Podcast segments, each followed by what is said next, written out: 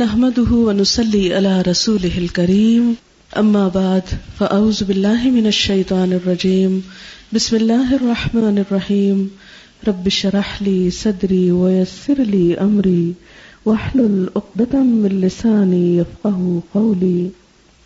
میں اپنی طرف سے، اپنے ادارے کی طرف سے، گزشتہ طالبات کی طرف سے، آج سے یہ گزشتہ ہیں، ان کی ٹیچرز کی طرف سے، سب کی طرف سے نئے آنے والوں کو خوش آمدید کہتی ہوں.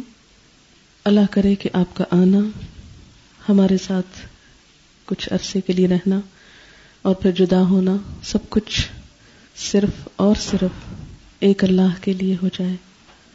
اور اس راستے میں ہم جو بھی کوشش کریں وہ اس کو پسند آ جائے، کیونکہ اس دنیا میں اس نے ہمیں بھیجا ہے. یہ زمین جس پر ہم سب ہیں اس کی بنائی ہوئی ہے، اس پر پائی جانے والی ایک ایک نعمت اس کی دی ہوئی ہے. اس کائنات کی تخلیق میں، اس کی ڈیزائننگ میں، اس کی تکمیل میں، اس کو آگے چلانے میں، اسے قائم رکھنے میں کسی اور کا کوئی حصہ نہیں. سب کچھ اسی کے اذن سے ہوتا ہے، سب کچھ اسی کے دیے ملتا ہے. لہذا ہماری عبادتوں، ہماری محبتوں اور ہماری تمام چیزوں کا مقصود، منزل، مطلوب اور جسے حقیقی معنوں میں اپنی ساری کوششوں سے خوش کیا جانا چاہیے، وہ بھی صرف وہ ہے. جب اس نے ہمیں سب کچھ دیا تو ہمارا سب کچھ بھی اسی کے لیے. اسی چیز کا حکم اس کائنات کے سب سے عظیم انسان محمد الرسول اللہ کو دیا گیا تھا. اللہ سبحانہ وتعالی نے فرمایا، قل ان صلاتی ونسکی ومحیای ومماتی للہ رب العالمین لا شریک لہ وبذالک امرت وانا اول المسلمین. آپ کہہ دیجئے، بے شک میری نماز، میری قربانی، میرا جینا اور میرا مرنا سب کچھ اللہ رب العالمین کے لیے، اس کا کوئی شریک نہیں، کوئی شریک نہیں. اسی بات کا مجھے حکم دیا گیا اور میں سب سے پہلے اطاعت گزار ہوں، مسلمان ہوں. انا اول المسلمین. آپ کا یہ سفر اللہ کے راستے کا ایک سفر ہے، اللہ تعالیٰ کی پہچان کا سفر ہے، اس سے ایک نئے اور خوشگوار تعلق کا سفر ہے، اس کی قربت کے احساس کا سفر ہے. کیونکہ جب انسان اپنے محسن کو پہچان لیتا ہے، اس کو پا لیتا ہے، تو زندگی کا رخ بدل جاتا ہے، خوشی اور غم کا معیار بدل جاتا ہے، اچھائی برائی کا معیار بدل جاتا ہے، دکھ اور سکھ کا معیار بدل جاتا ہے. ہر چیز کے بارے میں انسان کی سوچ، نقطہ نظر، اس کا خیال بدل جاتا ہے. قرآن کے ساتھ، اللہ کے دین کے ساتھ کا یہ سفر آپ کو زندگی کی ایک نئی پہچان دے گا، اپنی ذات کی بھی ایک نئی پہچان دے گا، جینے کا مقصد سمجھ آئے گا، جینے کا لطف آنے لگے گا. اور نہ صرف یہ کہ جینے کا اس زندگی کا، اگر ہم اس دنیا سے رخصت ہونے تک اسی حال میں رہے تو مرنے کے بعد کا بھی، ہم سب جانتے ہیں کہ اس رب نے ہمیں بھیجا تو ضرور کسی مقصد کے لیے بھیجا ہوگا. وہ مقصد اس نے خود بتایا، وما خلقت الجن والانس الا لیعبدون. میں نے جن اور انسانوں کو اس لیے پیدا کیا ہے کہ وہ میرے بندے بن جائیں، میری مخلوق، میرے بندے، میری عبادت کرنے والے. اور عبادت صرف یہ نہیں ہوتی کہ ہم نماز پڑھ لیں یا روزہ رکھ لیں یا قربانی کر لیں. عبادت ہوتی ہے اس زندگی کو اور اس زندگی میں ملنے والی نعمتوں، قوتوں، صلاحیتوں، ہر چیز کو اللہ کی مرضی کے مطابق استعمال کرنا، اس کی خوشی میں استعمال کرنا، اس کی ناراضگی میں نہیں، ان کاموں میں جن سے وہ راضی ہو جائے، ان میں نہیں جس سے وہ ناراض ہو. کیونکہ اگر وہ ناراض ہو گیا تو کیا ہوگا؟ پھر ہمارے لیے کوئی خوشی ہے؟ ذرا سوچیں ہم سب تھوڑی دیر کے لیے کہ اگر ہمارا رب ہم سے ناراض ہو گیا تو ہمارے لیے کیا بچا؟ کچھ بھی نہیں، کیونکہ ہم نے واپس ادھر جانا ہے نا، کوئی اور جگہ تو ہے نہیں چھپنے کی. یا ہم میں سے کچھ لوگوں کے پاس کوئی ایسا آلٹرنیٹ ہے کہ ہم مرنے کے بعد اللہ کے پاس جانے کی بجائے وہاں چلے جائیں گے اور چھپ جائیں گے اور بچ جائیں گے؟ نہیں، کوئی نہیں. تو ہمیں اس دنیا سے اس حال میں نہیں جانا کہ ہم اس کو ناراض کریں، ہمیں اس دنیا سے اس حال میں جانا ہے کہ ہم اس سے خوش اور وہ ہم سے خوش. قرآن پاک کی ایک صورت ہے، اس میں آتا ہے کہ جب ایک ایسا شخص جس سے اللہ تعالیٰ خوش ہوتا ہے نا، جب وہ مرنے لگتا ہے تو اس کو آ کے خوشخبری ملتی ہے اللہ تعالیٰ کی طرف سے، یا ایتھا النفس المطمئنہ ارجعی الی ربک راضیۃ مرضیہ، اے نفس مطمئنہ واپس چلو اپنے رب کی طرف اس حالت میں کہ تم بھی راضی ہو اور تمہارا رب تم سے راضی ہے. فادخلی فی عبادی، میرے بندوں میں داخل ہو جاؤ. وادخلی جنتی، وہ میری جنت میں داخل ہو جاؤ. تو اب دیکھیے کہ اس کے پہلے الفاظ میں کیا آتا ہے، یا ایتھا النفس المطمئنہ، اے مطمئن انسان. ہم سب ذرا اپنی زندگی پہ غور کریں، کیا ہم مطمئن انسان ہیں، پرسکون ہیں، دل کی خوشیوں سے مالا مال ہیں، کسی بھی غم، بڑی سے بڑی بری خبر، تکلیف دہ سے تکلیف دہ حالت پر ہمارا ری ایکشن کیا ہوتا ہے، ہم کیسے بیہیو کرتے ہیں، کیا ہم اللہ کے فیصلوں پہ راضی ہوتے ہیں؟ کیونکہ زندگی میں اگر کچھ خوشی آتی ہے یا غم آتا ہے تو اللہ کا فیصلہ ہوتا ہے. ہم سب دعویٰ کرتے ہیں کہ ہم تقدیر پہ ایمان لاتے ہیں، تقدیر اللہ کا فیصلہ ہوتا ہے، اور دل کو اطمینان نصیب ہی نہیں ہو سکتا جب تک کہ انسان اللہ کے فیصلوں پہ راضی نہ ہونا شروع ہو جائے کہ میں ہر اس حال میں راضی جس سے تو راضی، جس پر تو خوش. یا ایتھا النفس المطمئنہ، مطمئن ہونے کا راز، خوشیوں کا راز، اطمینان اور سکون کا راز، اللہ کے فیصلوں پہ راضی ہونا. اور یہ کیسے ہوتا ہے؟ جب انسان اس دنیا میں آ کر ایک بامقصد زندگی گزارتا ہے. کون سے مقصد کے ساتھ؟ جس کے ساتھ اللہ نے بندے کو بھیجا ہے، یعنی ایک کام پر بھیجا ہے. اسی لیے اللہ تعالیٰ کیا فرماتے ہیں کہ ارجعی، اب واپس آ جاؤ، تمہارا وقت پورا ہو گیا، مشن مکمل ہو گیا، واپس چلو. واپس کس کو بلایا جاتا ہے؟ جس کو بھیجا جاتا ہے، وہی واپس آتا ہے نا، اس کو کہتے ہیں اب واپس آ جاؤ، کم بیک ہوم، اپنے اصلی گھر واپس آ جاؤ. ارجعی، کہاں ہے اصلی گھر؟ الی ربکی، رب کے پاس، اس کی پناہ میں، جہاں سے آئے تھے وہیں واپسی. راضیتن، راضی، خوشی. مرضیہ، رب بھی تم سے راضی، تم رب سے راضی، رب تم سے راضی. فادخلی فی عبادی، آؤ میرے ایسے بندوں میں شامل ہو جاؤ جو میرے بندے تھے، جو میرے عبادت گزار تھے، جو میرے اطاعت گزار تھے. ان کے لیے میں نے ایک خوشیوں بھرا گھر بنایا ہے، اس کو جنت کہتے ہیں. وادخلی جنتی، جنت پرسکون جگہ، خوبصورت ترین جگہ، امن کی جگہ. یہ ان لوگوں کے لیے ہے جو دنیا میں پرامن طریقے سے رہنا جانتے ہیں، جو اپنی ذات سے، اپنی زبان، اپنے ہاتھ سے دوسروں کو تکلیف نہیں پہنچاتے. یہ سب کچھ کیسے آتا ہے؟ یہ سب کچھ اللہ کی کتاب سکھاتی ہے، اور اس کا پریکٹیکل ایکسپیرینس محمد الرسول اللہ صلی اللہ علیہ وسلم نے کیا. آپ نے سنا ہوگا کہ نبی صلی اللہ علیہ وسلم سے زیادہ مسکرانے والا کوئی شخص نہیں دیکھا گیا. کیا کوئی شخص آرٹیفیشلی مسکرا سکتا ہے؟ مسکراتا کون ہے؟ جس کے دل میں کوئی خوشی ہو وہی مسکراتا ہے نا. غمگین انسان تو نہیں مسکرا سکتا، صرف وہی مسکرا سکتا ہے ہر حال میں جو اللہ کے فیصلوں پر راضی ہو. جو ہو کیا ٹھیک ہے، قبول ہے. آپ کو معلوم ہے کہ نبی صلی اللہ علیہ وسلم جب طائف تشریف لے گئے تھے تو دشمنوں نے بہت پتھر برسائے تھے. آپ سب نے اسلامیات کی کتابوں میں یہ واقعہ پڑھا ہوگا. اور اس وقت جب آپ آ کر زخمی حالت میں بیٹھے تھے، ایک باغ میں پناہ لے کر، زخمی حالت میں، زخموں سے چور چور کوئی شکوہ نہیں زبان پہ. اللہ میں تیری رضا مانگتا رہوں گا، تو مجھ سے راضی ہو جا، اور اگر تو مجھ سے راضی ہے تو مجھے کوئی پرواہ نہیں کہ ان لوگوں نے میرے ساتھ کیا توہین آمیز سلوک کیا ہے، مجھے کوئی پرواہ نہیں. اور اگر تو ناراض ہے تو پھولوں کی سیج پہ بھی چین نہیں.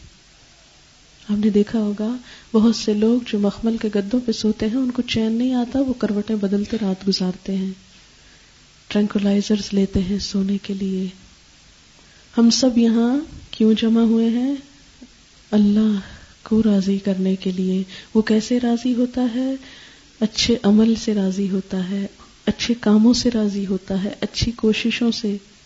اور ہم ان کاموں کو جاننے کے لیے، ان کاموں کو کرنے کا طریقہ معلوم کرنے کے لیے اکٹھے ہوئے ہیں. بھلا دیکھیں تو وہ کون کون سے کام ہیں جن سے وہ راضی ہوتا ہے، اور سب مل کر جب ایک کام کرتے ہیں تو پھر کیا ہوتا ہے؟ آسان ہو جاتا ہے. اور پھر جب انسان ایک اچھی چیز پا لیتا ہے تو وہ چیز دوسروں کو بھی دیتا ہے، کیونکہ اللہ کے بندے وہ ہوتے ہیں جو بخیل نہیں ہوتے، بخل نہیں کرتے، اچھی چیزوں کو صرف اپنی ذات تک نہیں رکھتے، اوروں کے ساتھ شیئر کرتے ہیں. اپنا مال، اپنا وقت، اپنے خیالات، اپنا علم.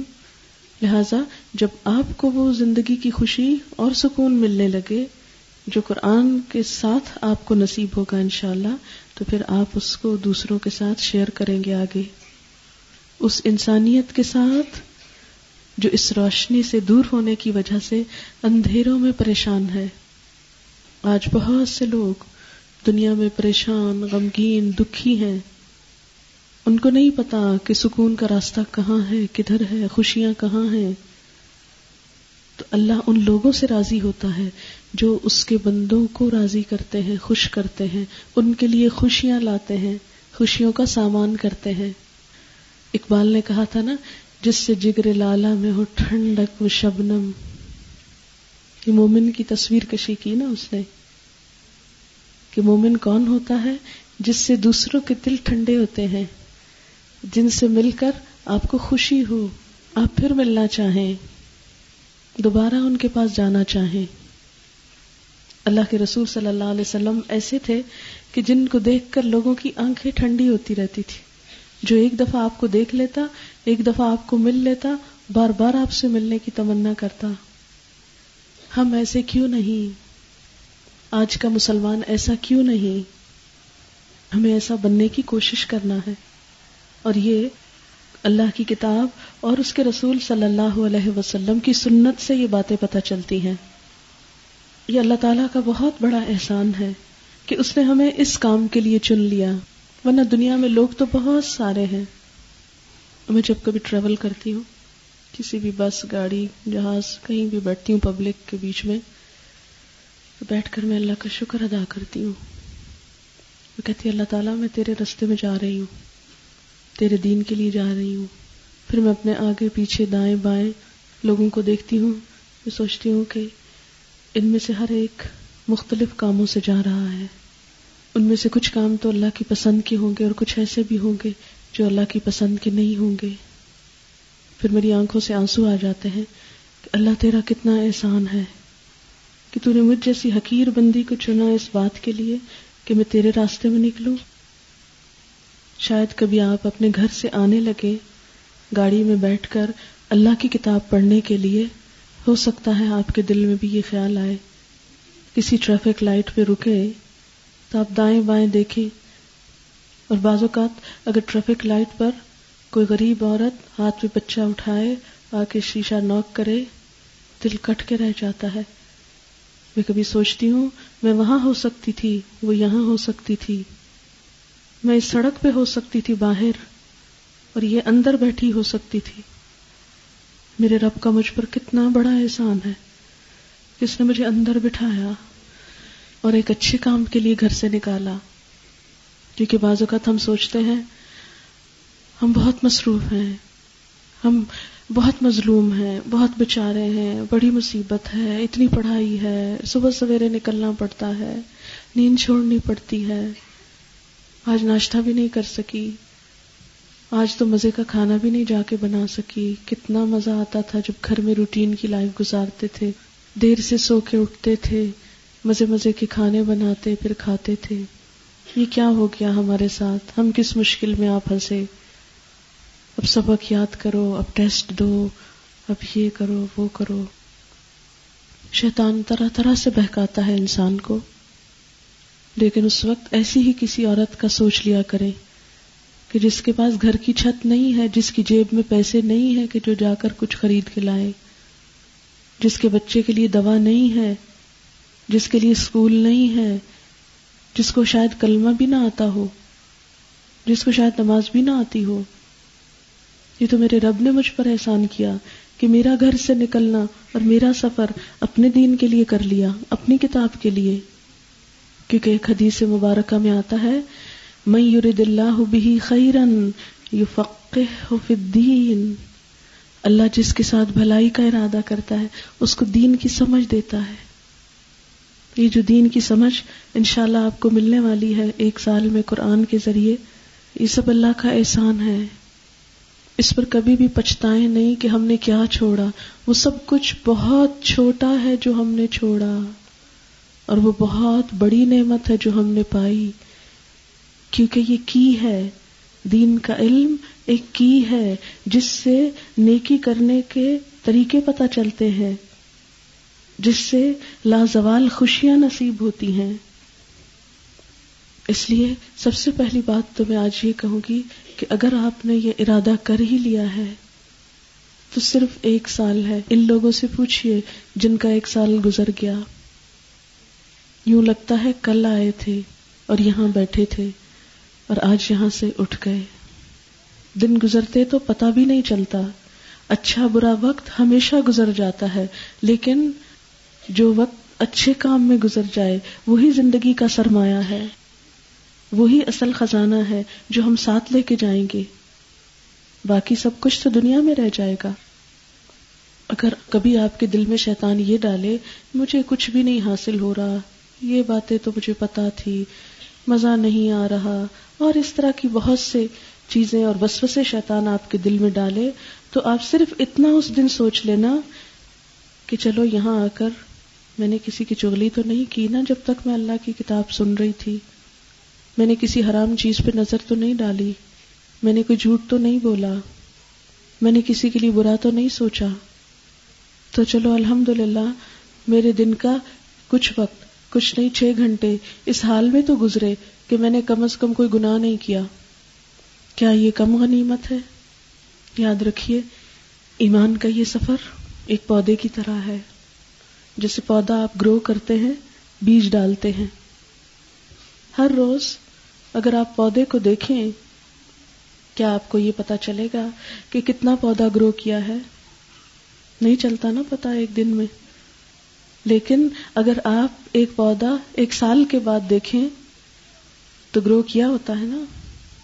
پہلے دن کا پودا اور سال کے پودے میں فرق ہوتا ہے, اور پھر اس کے بعد بھی پودا گرو کرتا چلا جاتا ہے, اور 40 سال, 60 سال, 100 سال میں وہ ایک بھرپور درخت بنتا ہے. کبھی کوئی آپ سے یہ کہے کوئی فائدہ نہیں تمہارے قرآن پڑھنے کا, تمہارا تو کوئی عمل ہی نہیں بدل رہا, کیا کرنے جاتی ہو الہدا, چھوڑ دو یہ سب کچھ, تم نے کچھ نہیں سیکھا, آپ اس بات کو کبھی مائنڈ نہیں کریں اور اس بات پہ کبھی توجہ نہیں دیں, اس سے کبھی مایوس نہیں ہوں. اب فوراً پودے کی بات سوچیں. کیا کوئی پودا 1 دن, 1 ہفتے, 1 مہینے یا چند مہینوں میں پھول اور پھل دیتا ہے؟ صرف وہ پودے دیتے ہیں جلدی جلدی پھول جو جلدی جلدی اکھڑ بھی جاتے, ختم ہو جاتے. کچھ ایسے پودے ہوتے ہیں, پلانٹس ہوتے ہیں جو سیزنل ہوتے ہیں. ایمان سیزنل چیز نہیں ہے, it's an evergreen tree, growing and growing day by day, آگے سے آگے بڑھتے جانا ہے, and it will take time. کبھی بھی مایوس نہیں ہونا. اللہ تعالی ہم سے ہماری کوشش دیکھتے ہیں.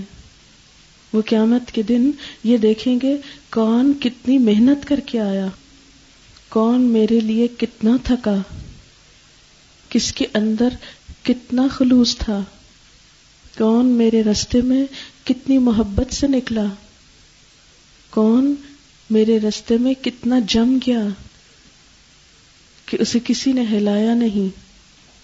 آپ قرآن پاک میں پڑھیں گے کہ ہمارا دشمن شیطان جو ہے، اس نے جب آدم علیہ السلام پیدا ہوئے تھے تو سب انسانوں کے لیے یہ قسم کھائی تھی کہ لَأَقْعُدَنَّ لَهُمْ صِرَاطَكَ الْمُسْتَقِيمَ، کہ میں تیرے سیدھے رستے پہ جا کے بیٹھ جاؤں گا۔ صراط مستقیم کے اوپر آ کے شیطان بیٹھ جاتا ہے، اور جو شخص سیدھے رستے پر چلنے کے لیے گھر سے نکلتا ہے سب سے زیادہ اس کو ورغلاتا ہے، سب سے زیادہ اس کے پیچھے پڑ جاتا ہے کہ اب تو چھوڑ دو، اب تو باز آ جاؤ، اب تو چھوڑ دو، انف از انف، بہت ہو گیا۔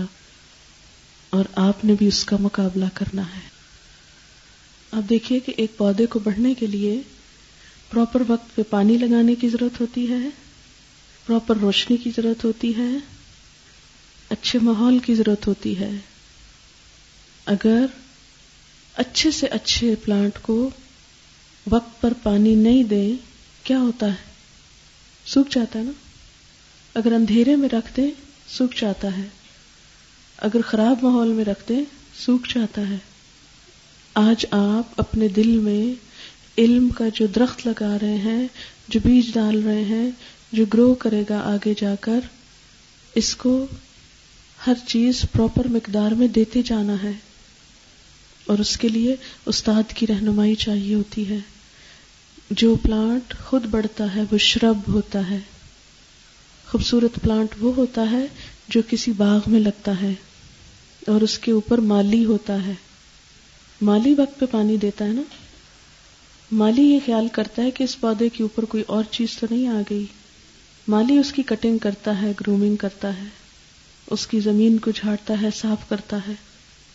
تو یہاں پر آپ کے جو استاد ہوں گے، آپ کی جو کیئر کرنے والے ہیں، ان کی بات بھی آپ کو ماننی ہے۔ اگر کبھی مالی پانی دینے کے لیے آئے اور پودا یہ کہے تم روز کیوں پانی دیتے ہو، پھر وہ کہے مجھے دھوپ لگ رہی ہے، مجھے چھاؤں دے دو، پھر وہ کہے میری شاخ کاٹنے لگے ہو، مجھے درد ہوتی ہے، نہیں میں نہیں کاٹنے دوں گا، تو وہ پودا کبھی خوبصورت نہیں بن سکتا۔ استاد کبھی سختی کرتا ہے، کبھی اس کی بات پنچ کرتی ہے، کاٹتی ہے انسان کو، کبھی ڈانٹ پڑتی ہے، کبھی پانی ملتا ہے۔ تو یہ ساری چیزیں ضروری ہوتی ہیں، تب جا کے پودا بنتا ہے، پھول آتے ہیں۔ کبھی وہ سپورٹ بنتا ہے جب ننھی ننھی شاخیں ہوتی ہیں۔ تو اس لیے اپنے ٹیچرز کی باتوں کا برا نہیں ماننا۔ اگر کوئی اور کہے بھی، بعض اوقات ایسا ہوتا ہے کہ ٹیچر ایک اسٹوڈنٹ کو تھوڑا ڈانٹ دیتا ہے تو سارے اسٹوڈنٹس اس کو اور اسپائل کرتے ہیں، دیکھو اس نے تمہاری انسلٹ کر دی، اب تم اس کے لیے یہ کرو، وہ کرو، وہ تو تمہیں بالکل لائک نہیں کرتے۔ استاد ایک ماں کی طرح ہوتا ہے، ماں اپنے بچے کو پیار بھی کرتی ہے، کبھی ڈانٹتی بھی ہے، کبھی کسی چیز کے کھانے سے روکتی بھی نہیں، اور نہیں سویٹس کھا سکتے، اور یہ تو تم کو ضرور کھانا ہے، میں تم کو جانے نہیں دوں گی جب تک یہ کھاؤ گے نہیں۔ تو ان چیزوں میں اپنے استاد کی بات ماننی ہے، اپنے آپ کو سبمٹ کرنا ہے، تب آپ کو صحیح فائدہ ہوگا۔ پھر استاد بھی ایک انسان ہوتا ہے، اس سے بھی کوئی غلطی ہو سکتی ہے، کوئی کمی بیشی ہو سکتی ہے۔ یاد رکھیے، اگر آپ زندگی میں کسی کی بھی اصلاح چاہتے ہیں تو ایک شرط پر اصلاح ہوگی، ایک شرط پر، اس کے بغیر نہیں ہوگی، اور وہ ہے اس سے محبت، اس کی خیر خواہی، اس کے لیے اچھا سوچنا۔ کسی کی بھی آپ اصلاح چاہتے ہیں تو اس کے لیے دل میں اچھا خیال لانا پڑے گا۔ آپ کو پتا ہے کہ حضور صلی اللہ علیہ وسلم کو جب طائف کے میدان میں پتھر مارے گئے تھے تو آپ نے کبھی ان کو برا نہیں کہا، روز شکوہ نہیں لے کے بیٹھ جاتے تھے، کبھی کوئی مسلمان ہونے وہاں سے آتا یا کوئی ملنے کے، کبھی یہ نہیں کہا تم وہی تھے نا جنہوں نے اتنا مارا تھا مجھ کو، کبھی نہیں کہا، مینشن بھی نہیں کیا کبھی۔ جب حضرت جبریل علیہ السلام نے آ کر کہا تھا کہ آپ کہیں تو ان کو دو پہاڑوں کے درمیان پیس دوں، آپ نے فرمایا نہیں، شاید ان کے بچوں میں کوئی مسلمان ہو جائے۔ کتنی خیر خواہی تھی۔ اگر آپ اپنے استادوں کی بھی اصلاح چاہتے ہیں، اپنی کلاس فیلوز کی، کلیگز کی، جو آپ کے ساتھ بیٹھتی ہیں، تو اگر آپ نفرت سے بات کریں گے آپ کی بات افیکٹو نہیں ہوگی.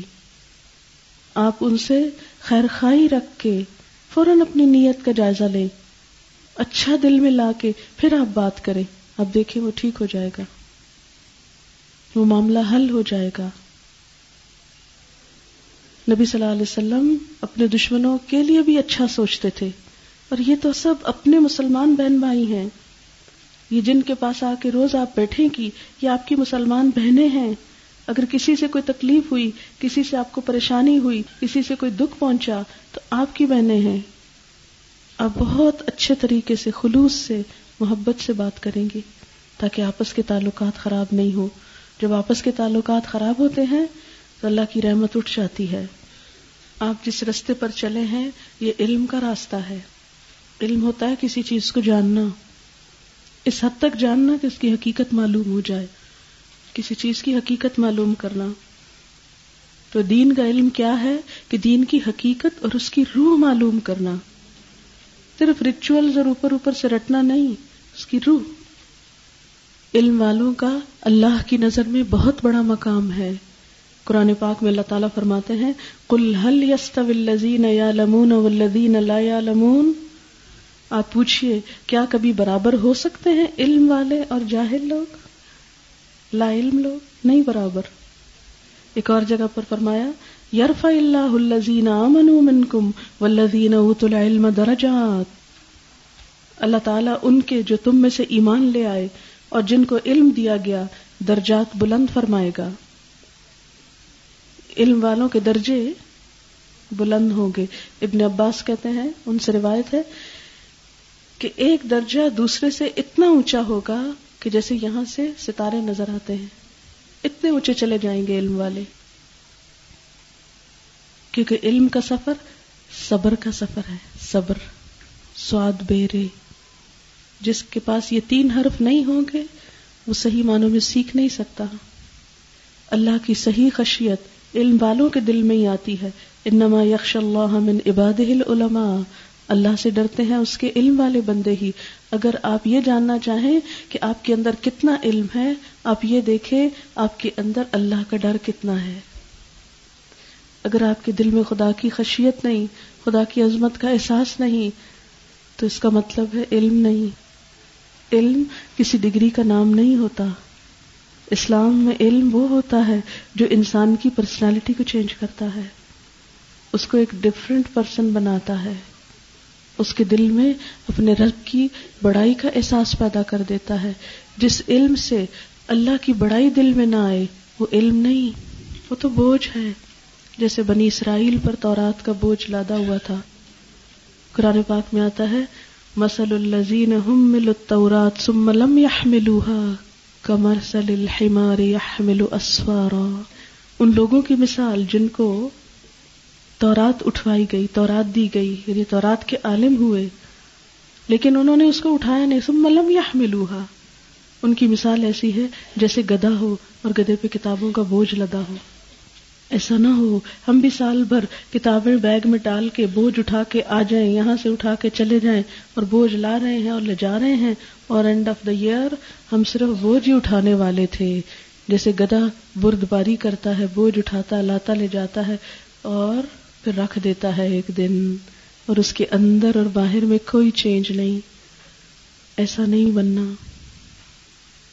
پھر آپ دیکھیں کہ آپ کو دیکھ کر کوئی اور جو اچھا بنے گا, اس کے لیے آپ صلی اللہ علیہ وسلم نے فرمایا اے علی خدا کی قسم اگر اللہ تیرے ذریعے کسی ایک آدمی کو ہدایت دے دے تو یہ تیرے لیے سرخ اونٹوں سے بہتر ہے, جیسے مرسیڈیز گاڑیوں سے بہتر ہے. نبی صلی اللہ علیہ وسلم نے فرمایا آپ سب کے لیے خوشخبری ہے. آپ سب اس حدیث کو اپنے قرآن پاک کے پہلے والے پیج پر لکھ لیں تاکہ جب آپ کھولیں تو آپ کو یاد آ جائے. من سلک طریقا یلتمس فیہ علما سہل اللہ لہ طریقا الی الجنہ, جو کسی ایسے رستے پر چلا جس پر وہ علم حاصل کرے اللہ تعالیٰ اس کے لیے جنت کا رستہ آسان کر دیتا ہے. جب آپ گھر سے نکلیں اور آپ سوچیں کہ آپ قرآن پڑھنے جا رہے ہیں تو آپ سمجھیں آپ جنت کے رستے پہ چل رہے ہیں. اس بھاگ دوڑ سے اور اس محنت اور مشقت سے جنت کا سفر شارٹ ہو جائے گا، فاصلہ کم ہو جائے گا. مثلاً آپ کے گھر اور یہاں کے درمیان 5 کلومیٹرز ہے، 5 کلومیٹرز آنا، 5 جانا، 1 ڈے 10 کلومیٹرز، پر ویک کتنا ہو گیا؟ 60 kilometres, per month, per year کئی 1000 کلومیٹرز. جب بھی خیال آئے میں تھک گئی ہوں، بہت دور ہے، بہت کرایہ لگتا ہے، بہت پیٹرول لگتا ہے، کیونکہ کبھی سردی ہوگی، کبھی سخت دھوپ ہوگی، کبھی بارش ہوگی، کبھی دیر سویر ہوگی، تو آپ فوراً یہی سوچیں کہ جنت کا راستہ آسان نہیں، وہ اسی سفر پہ چلنے سے آسان ہوگا، یہی سفر کاٹنے سے آسان ہوگا. نبی صلی اللہ علیہ وسلم نے فرمایا جب انسان فوت ہو جاتا ہے تو اس کا عمل ختم ہو جاتا ہے، کتاب بند ہو جاتی ہے. 3 چیزیں بعد میں بھی فائدہ دیتی ہیں، نمبر 1 صدقہ جاریہ، نمبر 2 وہ علم جس سے لوگ فائدہ حاصل کریں، یعنی لوگوں کا فائدہ ہو جس علم میں، اور نمبر 3 وہ بچہ جو اپنے ماں باپ کے لیے دعا کرے. نبی صلی اللہ علیہ وسلم نے یہ بھی فرمایا الدنیا ملونتن ملون ما فیہا الا ذکر اللہ وما والاہ وعالما او متعلما. دنیا ملون ہے، یعنی لعنت کی ہوئی، یعنی اس میں ویسے کوئی خاص بھلائی نہیں، اور دنیا کی ہر چیز بھی ملون ہے سوائے اللہ تعالیٰ کے ذکر اور اس کی اطاعت کے اور عالم اور طالب علم کے. 3 چیزیں اللہ کو پسند ہیں اس دنیا کی، اللہ کا ذکر اور اس کے مطابق کام کرنا، عالم اور متعلم یعنی سیکھنے والا، سکھانے والا، سیکھنے والا. مومن کبھی بھی علم سے اکتاتا نہیں، بور نہیں ہوتا. صحابہ کرام ایک ایک حدیث کے لیے مہینہ مہینہ سفر کرتے تھے. ایک حدیث سننے کی خاطر ایک شخص مدینہ سے دمشق گیا حضرت ابو الدرداء کے پاس، اور صرف ایک حدیث سن کے واپس آ گیا. ہم تو پورا قرآن پڑھیں گے انشاءاللہ اس سال میں. تو ایک دور وہ تھا کہ لوگ کئی 100 میل صرف کس لیے گزارتے تھے؟ چل کے جاتے تھے، ایک بات سیکھنے کے لیے، کیونکہ اس زمانے میں علم کا بہت چرچا نہیں تھا نا، تھوڑا تھوڑا ہوتا تھا، تو جہاں جہاں جاتے تھوڑا تھوڑا ہی ملتا تھا. اور بعض اوقات یہ وجہ ہوتی تھی کہ اس صحابی نے وہ حدیث ڈائریکٹ حضور صلی اللہ علیہ وسلم سے سنی ہوتی تھی، تو ان سے سننے کے لیے، کیونکہ اس شخص کی ویلیو بہت تھی جس نے حضور صلی اللہ علیہ وسلم سے بات سنی تھی. اور پھر وہ جو ان سے قریب تر، پھر ان سے قریب تر. حضرت جابر بن عبداللہ 1 مہینے کی مسافت طے کر کے شام سے حدیث سننے کے لیے نکلے. حضرت ابو ایوب انصاری 1 ماہ سفر کر کے مصر پہنچے. حضرت ابو ایوب انصاری کا معلوم ہے آپ کو، جن کے گھر پہ خود حضور صلی اللہ علیہ وسلم جا کر رہے تھے. لیکن چونکہ ہر شخص ہر وقت آپ کے ساتھ نہیں ہوتا تھا، تو انہیں پتا چلا کہ فلاں صحابی کے پاس جو اس وقت مصر میں ہے ایک ایسی حدیث ہے جو انہوں نے ڈائریکٹ آپ سے سنی ہے. تو وہ مہینہ بھر سفر کر کے مصر پہنچے. اس زمانے میں جہاز اور کاریں نہیں ہوتی تھیں، اور ایک حدیث سن کے واپس آ گئے. امام زہری نے 45 ایئرز علم کے لیے سفر کیا. 45 ایئرز ایک جگہ سے دوسری جگہ جاتے، وہاں سیکھتے، پھر کہیں اور، وہاں سیکھتے، پھر کہیں اور اس طرح ان کی زندگی کے 45 ایئرز گزر گئے. امام زہری. ابو حاتم الرازی 1000 فرسخ یعنی 5000 کلومیٹر سفر پیدل کیا، بائی فٹ. کوئی جہاز، کوئی سواری، کچھ بھی نہیں تھا. 5000 کلومیٹرز. آپ میں سے ہو سکتا ہے کچھ اوورسیز اسٹوڈنٹس ہوں جو دوسرے ملک سے آئے ہوں، مگر میرے خیال میں سب جہاز سے ہی آئے ہیں، کوئی پیدل نہیں آیا. مگر پہلے زمانے میں لوگ اتنا سفر پیدل بھی جانے کو تیار ہوتے تھے کہ ہمیں کچھ باتیں پتہ چل جائیں. قرآن پاک میں اللہ تعالیٰ حضور صلی اللہ علیہ وسلم کو فرماتے ہیں قل رب زدنی علما، آپ کہیے اے اللہ مجھے زیادہ علم دے، میرے علم میں اضافہ فرما، میرا علم زیادہ کر دے. کس کو کہا جا رہا ہے؟ حضور صلی اللہ علیہ وسلم کو. حالانکہ آپ کون ہیں؟ نبی ہیں جن کی براہ راست اللہ تعالیٰ سے بات ہوئی.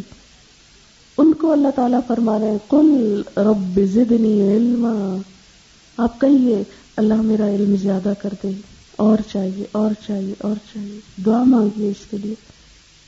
پھر ہم دیکھتے ہیں کہ ایک ایک شخص جو علم سکھاتا تھا، اس کے پاس جب مسلمانوں کی ترقی کا دور تھا ہزاروں اسٹوڈنٹس ایک وقت میں ہوتے تھے. ابھی دیکھ کے شاید آپ کو لگ رہا بہت اسٹوڈنٹ ہیں، نہیں، بہت نہیں ہیں. حضرت ابو ہریرہ کے درس کے حلقے میں 800 لوگ شریک ہوتے تھے.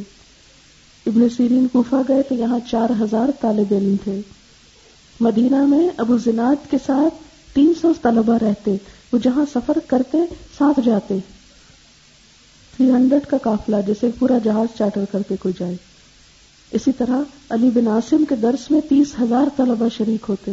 اتنے پیاس تھی عام مسلمانوں میں علم سیکھنے کی. آج ہم تو اور کاموں میں لگ گئے. ایک ایک شخص سینکڑوں لوگوں سے سیکھتا تھا. عبداللہ بن مبارک 1100 لوگوں سے انہوں نے زندگی میں علم حاصل کیا. ہمارے استاد تو شاید 100 تک بھی مشکل سے پہنچے، کیونکہ ہم تھوڑا سا کہیں سے سیکھ لیتے ہیں نا، پھر کہتے ہیں ہم کو تو سب کچھ آ گیا ہے، اور کیا سیکھنا ہے، کتابیں بھی نہیں پڑھتے.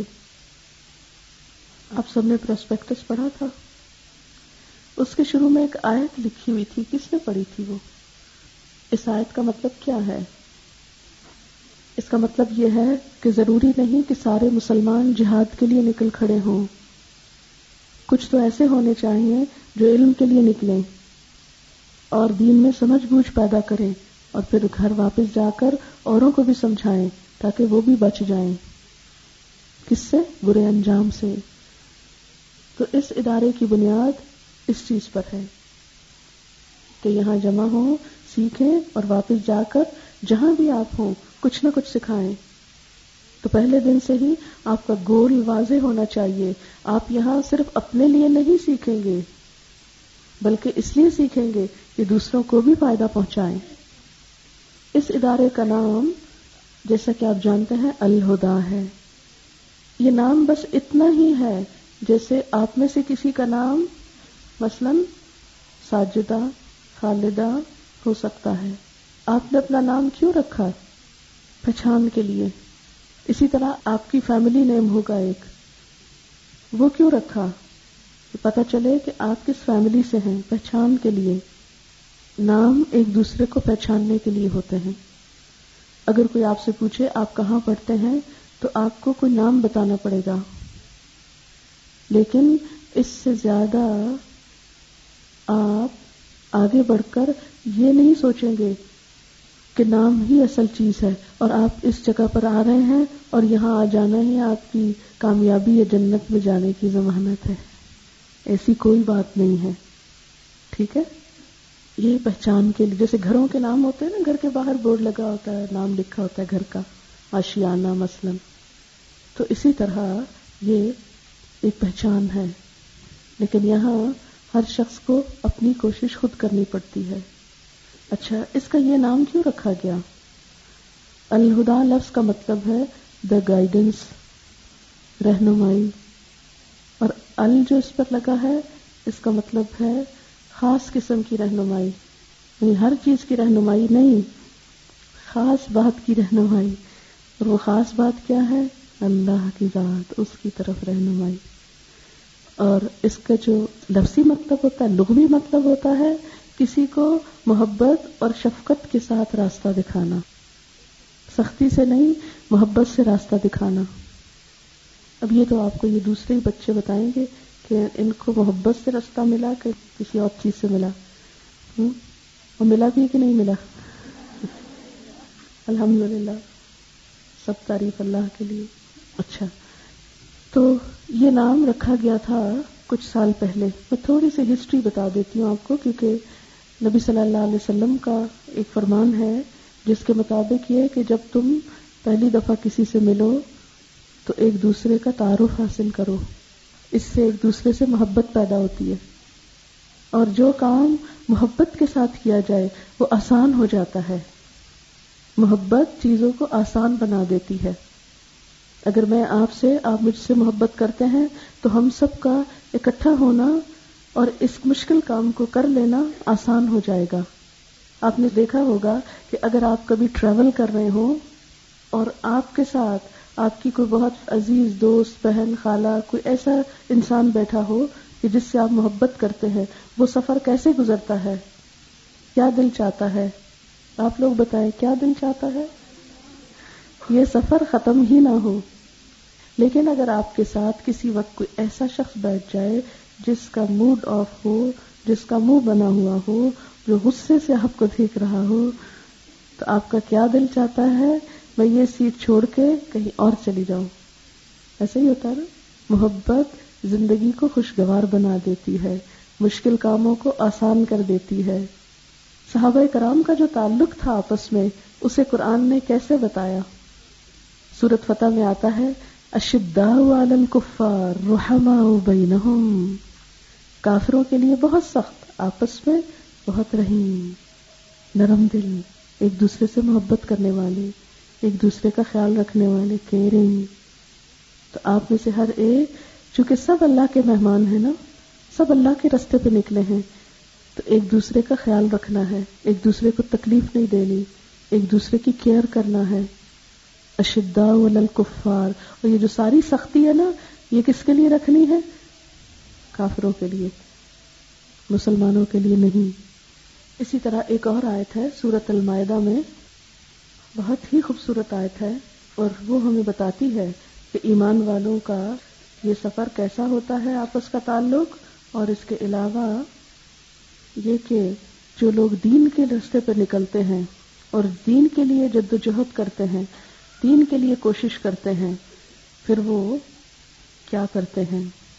اللہ تعالیٰ فرماتے ہیں، یہ ہے آیت 54، یا ایھا الذین آمنوا، اے لوگو جو ایمان لائے ہو، من یرتد منکم عن دینہ، جو کوئی پھر جائے گا تم میں سے اس کے دین سے، اللہ کے دین سے یا اپنے دین سے، یعنی دین اسلام سے، فسوف یأتی اللہ، تو ان قریب لے آئے گا اللہ، بقوم، ایک ایسی قوم کو، یحبہم ویحبونہ، وہ ان سے محبت کرے گا اور وہ اس سے محبت کریں گے، یعنی اللہ تعالیٰ ایسے لوگوں سے محبت کریں گے اور وہ اللہ تعالیٰ سے محبت کریں گے۔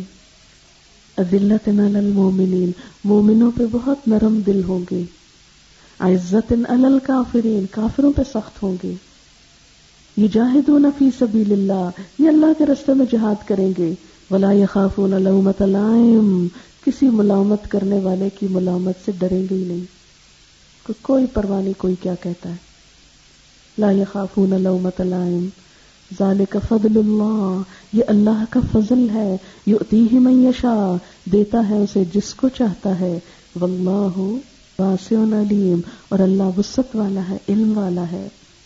تو جو شخص اللہ کے دین سے پھر جائے تو اللہ تعالیٰ پھر اور لوگوں کو لے آتا ہے۔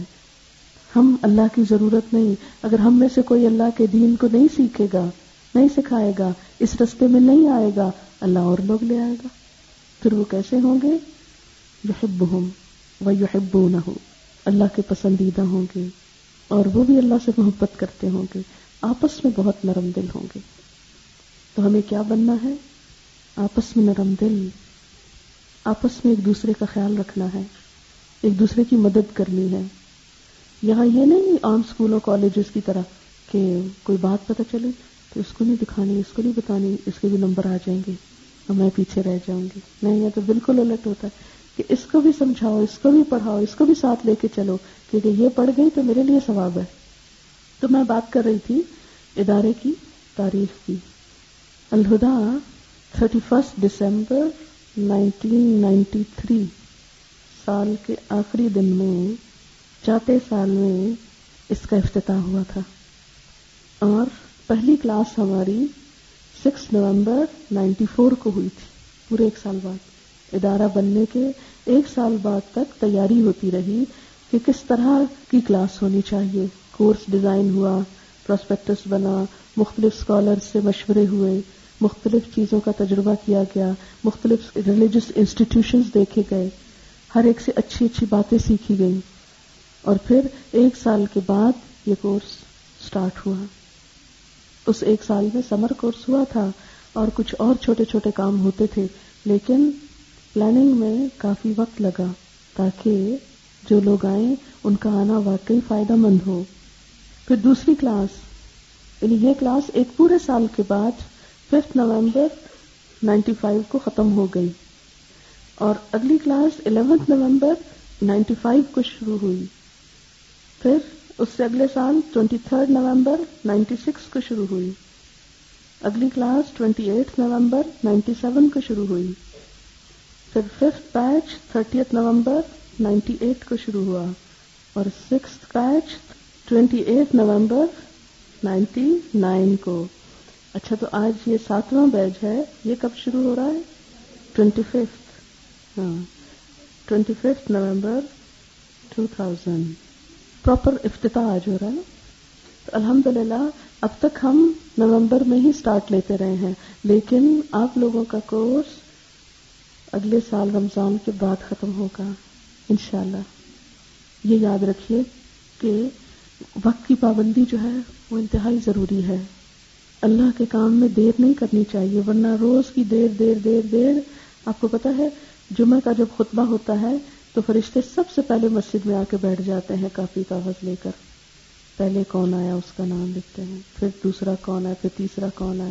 جب وہ آ جاتے کاپی بند کر کے چلے جاتا ہے. آتے رہو جو آتے ہو، یہ پوزیشنز لے گئے جو لینے والے ہیں. تو لیٹ کمرز اللہ کے پاس بھی لیٹ کمرز لکھے جاتے ہیں، اور ہر روز تھوڑا تھوڑا تھوڑا تھوڑا کم ہوتے ہوتے کیا نقصان ہوتا ہے؟ بہت سارا نقصان ہو جاتا ہے. اس لیے لیٹ نہیں آنا، اس لیے چھٹی نہیں کرنی، کیونکہ چھٹی کرنے سے جو مس ہو جاتا ہے اگلے دن تو اور پڑھا جاتا ہے. پھر ایک دن کا نہیں پڑھا تو 2 کا اکٹھا کیسے پڑھیں گے؟ خاص دعا کرنی، اللہ تعالیٰ ہم کو اس سال میں بیمار نہیں کریں آپ، تاکہ چھٹی نہ ہو. چھوٹی چھوٹی باتوں سے پیپر چھوڑ کر اینڈ کے لیے بہت سا کام جمع کر لینا کوئی عقل مندی کی بات نہیں ہوگی. اسی طرح اگر کوئی پیپر مس کر جائے تو اس کو پوزیشن نہیں ملتی، 1st, 2nd, 3rd میں اس کا نام نہیں آتا. 1st, 2nd, 3rd صرف وہی لوگ آتے ہیں جو سارے پیپرز ٹائم پر دیں. اسی طرح صفائی کا آپ نے بہت خیال کرنا ہے، جسم کی صفائی، لباس، جگہ. پھر اسی طرح شوز ریکس کے اندر آپ رکھیں گے جو باہر ایک جگہ پر رکھے ہوئے ہیں. پھر کلاس کے اندر کھانا پینا نہیں تاکہ چونٹیاں نہ آ جائیں اور وہ پھر آپ کو ہی کاٹیں گی. ہو سکتا ہے کبھی کوئی چوہا بھی آ جائے، پھر اگر اس کو کوئی کھانے پینے کی چیزیں ملنے لگ جائیں. اسی طرح یہ عام طور پر لوگ کہتے ہیں اس بات کا اعلان کر دیں، اس کام کے لیے فنڈ جمع ہو رہا ہے، اس کام کا اعلان کر دیں. یہاں یہ بھی منع ہے. اسی طرح کوئی لٹریچر جو ادارہ نے پڑھا نہ ہو اس کو خود سے بانٹنا کہ وہاں بوتیک کھل گئی ہے، فلانی جگہ یہ ہو رہا ہے، لوگوں کو بے وجہ میں پریشان کرنا، یہ بھی نہیں. اگر کسی چیز کا ڈسپلے کرنا چاہتے ہیں وہ لا کر دے دیں اور باہر نوٹس بورڈ پہ لگا دیا جائے گا. اب ایسا ہے کہ کچھ چیزیں آپ کو ہماری ایکس اسٹوڈنٹس بتائیں گی. شازیہ اس وقت ہمارے ساتھ کراچی میں ہیں اور انہوں نے کراچی کی کلاس کو مینج کیا تھا. یہ آپ کو کچھ ٹپس ایسی بتائیں گی کہ جس سے آپ کی اسٹڈیز آسان ہوں اور آپ کو کام کرنے کا طریقہ آئے. بسم اللہ الرحمن الرحیم. السلام علیکم ورحمۃ اللہ وبرکاتہ. اصل میں جب بھی کورس کوئی بھی سٹارٹ ہوتا ہے، یہاں پر جب میں اسٹوڈنٹ تھی تب بھی اور وہاں پہ جب اسٹوڈنٹس کو دیکھا تب بھی، سب کے مسائل ایک ہی جیسے آلموسٹ ہوتے ہیں. تو سب سے پہلی چیز جو آپ لوگوں کو اپنے اندر ڈیولپ کرنے کی ضرورت ہے وہ ہے آپ کی موٹیویشن. موٹیویشن دنیا کے کاموں میں تو ہمیں اس چیز سے مل جاتی ہے کہ ہاں میں فلاں جگہ جاؤں گی تو مجھے MBA کی ڈگری ملے گی، فلاں جگہ جاؤں گی تو یہ مل جائے گا. لیکن یہاں پہ موٹیویشن آپ کو اگر اجر ذہن میں رکھیں گے تو ملے گا. مثلا شروع میں آپ کو کہا جائے گا کہ 10 دفعہ سبق یاد کرنا ہے، اور اس وقت ہر کوئی یہ سوچتا ہے اف اتنی دفعہ سبق یاد کرنا ہے، اتنا زیادہ رکوع، یہ میں کیسے یاد کروں گی، میں نے کبھی کیا نہیں. تو اس وقت یہ سوچا کریں کہ حضور صلی اللہ علیہ وسلم نے فرمایا تھا کہ ایک حرف پڑھنے پہ 10 نیکیاں ہیں، اور الف لام میم 3 حروف ہیں، تو اس میں کیا ہے 30 نیکیاں. اگر ایک رکوع میں سپوز 100 لفظ ہیں اور آپ اس کو 10 ٹائمز پڑھیں گے تو آپ دیکھیں کتنا ملٹیپلائی ہوگا وہ. کہاں تک آپ کی نیکیاں جائیں گی. اور ہماری زندگی جہاں ہر طرف جھوٹ، غیبت، برائیاں، یہ چیزیں بھری ہوئی ہیں، تو اس وقت اگر ہم یہ سوچیں کہ اس سے زیادہ بہترین چانس مجھے نیکیاں کمانے کا نہیں مل سکتا، تو آپ کو کبھی وہ 10 دفعہ کا سبق زیادہ نہیں لگے گا. اور دوسرا ایک اور چیز یاد رکھیں کہ ہر کام انٹرسٹ سے ہوتا ہے. مثلا آپ کو اگر کوکنگ کا شوق ہے نا، تو آپ کہیں بھی پہنچ جائیں گی اور آپ کہیں گے اچھا نئی ریسیپی آئی ہے، ٹھیک ہے یہ میں آج ہی ٹرائی کروں گی. شوق کی بات ہے. اور جو علم کا سفر ہے یہ شوق کا سفر ہوتا ہے. جتنا شوق آپ کو ہوگا پڑھنے کا، جتنی آپ کی کمٹمنٹ ہوگی اس کام کے ساتھ، اتنا ہی زیادہ آپ سیکھیں گے. اچھا دوسرا ایک اور چیز یاد رکھیں کہ جیسے میڈم نے بھی ابھی بات کی، بہت ساری باتیں تو میڈم نے کر لی. ایک جو چیز میں ریپیٹ کروں گی وہ یہ کہ آپ کی کوشش ہے، that is to be counted. آپ نے کتنے نمبر لیے، آپ نے کیا کچھ کیا، کتنے لوگوں کو انسپائر کیا، یہ چیزیں میٹر نہیں کرتی. اللہ تعالیٰ کے ہاں جو چیز لکھی جائے گی وہ آپ کی کوشش ہے. اچھا اس کے علاوہ ایک چیز یہ کہ اپنا ٹائم ٹیبل ضرور بنائیں. ٹائم ٹیبل میں یہ ہے کہ اس میں آپ کی پڑھائی بھی ہو، آپ کے گھر والوں کے لیے ٹائم بھی ہو، اور باقی اپنے لیے بھی کچھ وقت رکھیں ضرور. مثلا پہلی چیز یہ کہ یہاں سے جانے کے بعد میں نے کیا کرنا ہے. اب یہاں سے آپ جائیں گے تو آپ کہیں گے اف آج میں نے اتنی دیر پڑھا ہے تو مجھے تو 2-3 گھنٹے ضرور سونا چاہیے، اور وہ سوتے سوتے آپ کی پڑھائی کا ٹائم گزر جاتا ہے. اب دیکھیں آدھا گھنٹہ، پونا گھنٹہ سونا از انف. اس کے بعد آپ اپنا ٹائم رکھیں پڑھنے کا، سبق یاد کریں اس وقت، اس کے بعد گھر والوں کے لیے تھوڑا ٹائم نکالیں، اس کے بعد رات کو لائک عشاء کی نماز کے بعد پھر 1-2 گھنٹے مخصوص کر لیں اپنی کنوینئنس کے مطابق. اور سب سے بہترین وقت جو میں نے ایکسپیرینس کیا ہے بہت اچھا ہوتا ہے، وہ فجر کے بعد کا وقت. مائنڈ بھی فریش ہوتا ہے اور زیادہ اچھی چیز سمجھ بھی آتی ہے. اور ایک میڈم اکثر ہمیں کہتی ہوتی ہیں کہ آپ لوگ جو بھی سبق پڑھ کے جائیں اسی کی صبح تلاوت بھی کریں. ناظرہ کے لیے جو ہم قرآن پڑھتے ہیں اس میں آپ وہی آیات پڑھیں، زیادہ فیلنگز آئیں گی، زیادہ اچھا آپ کو سمجھ آئے گا. اسی طرح جب میں اسٹوڈنٹ تھی تو پہلے دن ہی مجھے بہت موٹیویشن ملی تھی اس بات سے کہ علم کا راستہ ہے اور جنت کا راستہ ہے. تو میں نے بھی یہی بات ذہن میں رکھی کہ یا اللہ میں نے سیکھنے کے بعد سکھانا ہے. اور اس کے لیے میں نے یہ کیا کہ میں نے اپنے کانسیپٹس کو ہمیشہ کلیئر کرنے کی کوشش کی. کبھی میں نے یہ نہیں کیا کہ مجھے کوئی آیت سمجھ نہیں آئی and I just look over it, اچھا چھوڑو کیا ہے کچھ نہیں ہوتا. نہیں، ایسے نہیں کریں. آپ لوگوں نے آگے جا کے کام کرنا ہے، آگے جا کے پڑھانا ہے. اگر کسی کو نہیں تو اپنے گھر والوں کو تو سکھانا ہے. اور اگر آپ ہی کنفیوزڈ ہیں اس کے بارے میں تو آپ دوسروں کو نہیں سکھا سکتے. لہٰذا جب ہم وین میں جاتے تھے آپس میں ڈسکشن کرتے تھے، کوئی بات سمجھ نہیں آئی اپنے گروپ انچارج سے پوچھ لی، لیکن یہ ہے کہ کانسیپٹس اپنے ضرور کلیئر رکھیں.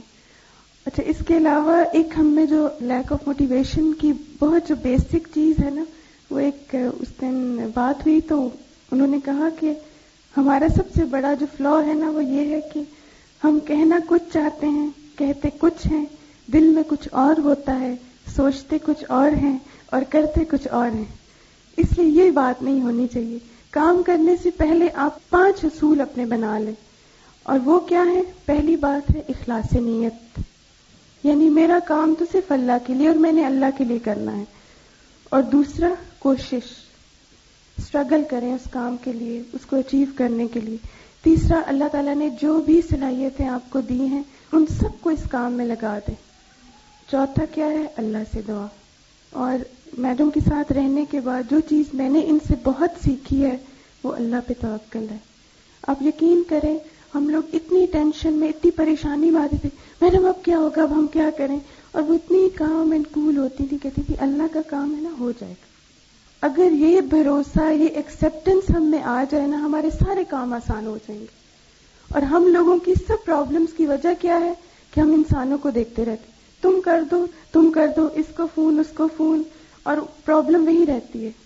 لیکن جب اللہ پہ بھروسہ کرتے، ایک بار یاد رکھیں ہمیشہ کہ انسان نہ ہمیں سیٹسفائی کر سکتے ہیں اور نہ ہم دوسروں کو سیٹسفائی کر سکتے ہیں. صرف اللہ تعالیٰ کی ذات ایسی ہے جو ہمیں سیٹسفائی کر سکتی ہے. ہم جتنی مرضی لمبی لسٹ اللہ کے آگے رکھ دینا، اللہ تعالیٰ سب ایکسیپٹ کر لیں گے. اور اس کے لیے کیا ہے؟ اپنا ظرف بڑا رکھیں. ایک عالم کے بارے میں آتا ہے کہ ان کے پاس ایک عورت آئی، اس نے کہا کہ مجھے ایک پیالہ شہد دیں، میرا بچہ بیمار ہے. تو انہوں نے اپنے غلام کو کہا اس کو ایک کنستر شہد دے دو. غلام نے کہا یہ تو ایک پیالہ مانگ رہی ہے. تو انہوں نے کہا کہ یہ عورت اپنے ظرف کے مطابق مانگ رہی ہے اور ہم اس کو اپنے ظرف کے مطابق دیں گے. اس لیے ایک بات یاد رکھیں کہ اللہ تعالیٰ سے جب بھی مانگیں تو دل میں یہ نیت رکھیں یا اللہ میں تو اپنے ظرف کے مطابق تجھ سے مانگ رہی ہوں، تیری رحمت تو بہت وسیع ہے. اچھا، اس کے علاوہ ایک اور بات جس نے مجھے بہت ہیلپ کی، یہ ہوتا تھا کہ بہت سارے کام کرنے والے ہوتے ہیں، سمجھ نہیں آتا کیا کروں، کون سا کام امپورٹنٹ ہے، کون سا ان امپورٹنٹ ہے، کون سا ارجنٹ ہے، کون سا نہیں ہے. تو میں میڈم کے پاس گئی، میں نے کہا میڈم مجھے سمجھ نہیں آتی کہ میں کیا کروں، تو مجھے گائیڈ کرے نا. تو میڈم نے کہا کہ تم اللہ سے دعا کیا کرو کہ یا اللہ میری پرائیورٹیز میرے لیے سیٹ کر دے. اگر ہمیں پتہ چل جائے کہ ہماری پرائیورٹیز کیا ہیں، ہم نے کیا کرنا ہے، کون سا کام امپورٹنٹ ہے اور کون سا نہیں ہے، تو ہمارے سارے کام آسان ہو جائیں. اور الحمدللہ اس دعا نے اتنا اثر کیا کہ واقعی اب جب بھی بہت سارے کام میرے سامنے ہوں تو میں یہی سوچتی ہوں، میں کہتی ہوں کہ اب اللہ سے دعا کرنی چاہیے. پھر حاجت کے نفل پڑھ کے دعا کی، اور ساتھ ہی اللہ تعالیٰ وہی بات ذہن میں ڈالتے ہیں جو سب سے امپورٹنٹ ہوتی ہے. یہ تو ساری باتیں الگ. اب آپ نے کیا کرنا ہے کہ چونکہ جیسے پڑھائی شروع کرتے ہیں تو ایک چینج آپ میں آنا شروع ہو جائے گا، تو اس میں اپنے گھر والوں کو نہ بھولیں. اپنا موڈ بہت لائٹ رکھیں آل دا ٹائم. اب دیکھیں جیسے میڈم نے بھی مینشن کیا تھا نا، حضور صلی اللہ علیہ وسلم سے زیادہ مسکرانے والا کوئی نہیں تھا. مسکرانا بھی صدقہ ہے، اور یہ ایک ایسا صدقہ ہے جو 24 گھنٹے آپ کر سکتے ہیں. نہ آپ نے اپنا پرس کھولنا ہے، نہ آپ نے بینک جانا ہے. ایک ایسی چیز ہے جو اللہ تعالیٰ نے ریڈی میڈ آپ کو دے دی نا، ہر وقت صدقہ کر سکتے ہیں. اس لیے ایک تو مسکرانا نہ بھولیں. اپنا اخلاق اپنے گھر والوں کے ساتھ، فرینڈس کے ساتھ بہت اچھا رکھیں. بعض دفعہ ہم لوگ ایک دینداری کا لبادہ جب اوڑھتے ہیں تو پھر کیا کرتے ہیں، بہت ہم مہذب ہیں اور ہمیں وقار ہونا چاہیے، اور اتنے ریزروڈ ہو جاتے ہیں کہ سب کو اپنے سے کاٹ دیتے ہیں. یہ نہیں آپ نے کرنا. اور اس میں جیسے ابھی میڈم نے کہا نا کہ مائنڈ نہیں کرنا آپ نے کسی چیز کو بھی، تو مجھے یاد ایک دفعہ میڈم نے حضرت ابراہیم کے بارے میں پڑھا رہی تھی، تو اس میں وہ تھا کہ انہوں نے جا کے ان کے بت توڑ دیے، اور بعد میں ان لوگوں نے بہت باتیں کی ہم اس کو آگ میں پھینک دیں گے سارا کچھ. تو میڈم نے اس کو خلاصہ ہمیں بتایا تھا کہ دین کے کام کے لیے انسان کو مائنڈ لیس ہونا پڑتا ہے. یہ جملہ زندگی سے نکال دیں. اور اس دن میں نے اپنی ڈائری پہ لکھا تھا کہ آج سے میں نے کسی کی بات کو مائنڈ نہیں کرنا. اور جب ہم یہ کہتے ہیں نا اچھا میں نے مائنڈ نہیں کرنا، تو سارے کام آسان ہو جاتے ہیں. مثلا آپ کو کسی نے آ کے کہہ دیا تم تو کارٹون لگ رہی ہو اسکارف میں، تو آپ کیا کہیں گے، ہائی ایسے کہہ دیا، اب کیا ہوگا، اب تمہیں چھوڑ دینا چاہیے سب کچھ. نہیں، مائنڈ لیس جو کہتی تو کہے.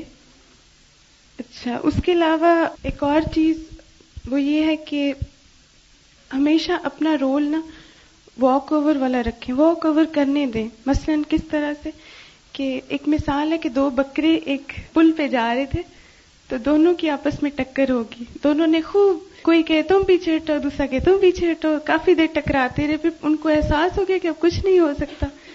تو ایک بکرے نے کہا کہ اچھا ٹھیک ہے میں لیٹ جاتا ہوں، تم میرے اوپر سے گزر جاؤ. اب وہ لیٹ گیا، دوسرا اس کے اوپر سے گزر گیا. اب دیکھیں جو لیٹ گیا اس نے کیا کیا، اس نے سبمٹ کر دیا. اسی طرح آپ نے بھی اپنے آپ کو سبمٹ کرنا ہے اپنے ٹیچرز کے آگے، جو وہ کہیں. آپ دیکھیں آپ کی ٹیچر سے زیادہ آپ کا کوئی خیر خواہ نہیں ہے. یہاں پہ کوئی آپ سے دشمنی کرنے نہیں آ رہا کہ ہاں اتنی دفعہ سبق کرو، یہ کرو. اگر اسٹرکٹنس ہے وہ بھی خیر خواہی کے لیے ہے. سبمیشن اللہ کے حکم کے آگے بھی، بندوں کے ساتھ بھی، اور اپنے گھر میں بھی. کہیں بھی یہ مت کہیں کہ میں اب ادھر آنا شروع ہو گئی ہوں تو میرے تو باقی تو شاید کاموں سے میں کٹ آف ہو گئی ہوں. یہ نہیں آپ نے کرنا. اور اس کے بعد ایک اور بات جو میرے ذہن میں ابھی آ رہی تھی وہ یہ تھی کہ ہمیشہ سے میں نے یہ کیا ہے، تفسیر لکھتے وقت پہلا پارہ جب تھا تو اس وقت مجھے سمجھ نہیں آتی تھی کہ اس آیت کی تفسیر کون سی ہے نا، کیا لکھوں اور کیا نہیں لکھوں. تو پھر جب سمجھ آنی شروع ہوگی تو میں نے ایک الگ سے ڈائری بنا لی ساتھ ہی. تو اس میں یہ ہوتا تھا کہ آیت کی تفسیر سے ریلیٹڈ باتیں تو میں قرآن میں لکھتی تھی، لیکن جو باقی حکمت کی باتیں ہوتی ہیں وہ میں ڈائری میں لکھتی تھی.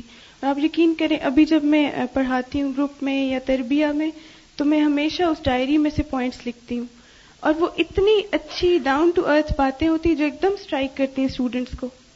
کیونکہ ظاہر ہے یہاں پہ جیسے میڈم نے کہا کوئی علامہ نہیں بنا رہے یا کچھ نہیں بنا رہے، بلکہ صرف کیا ہے کہ آپ کی پرسنالٹی میں اتنی پازیٹیو چینج آئے کہ کل جب آپ لوگوں میں جائیں تو واقعی ہی ایک خوبصورت شکل دین کی پیش کریں، لوگوں کو دین سے متنفر کرنے والے نہ بنیں.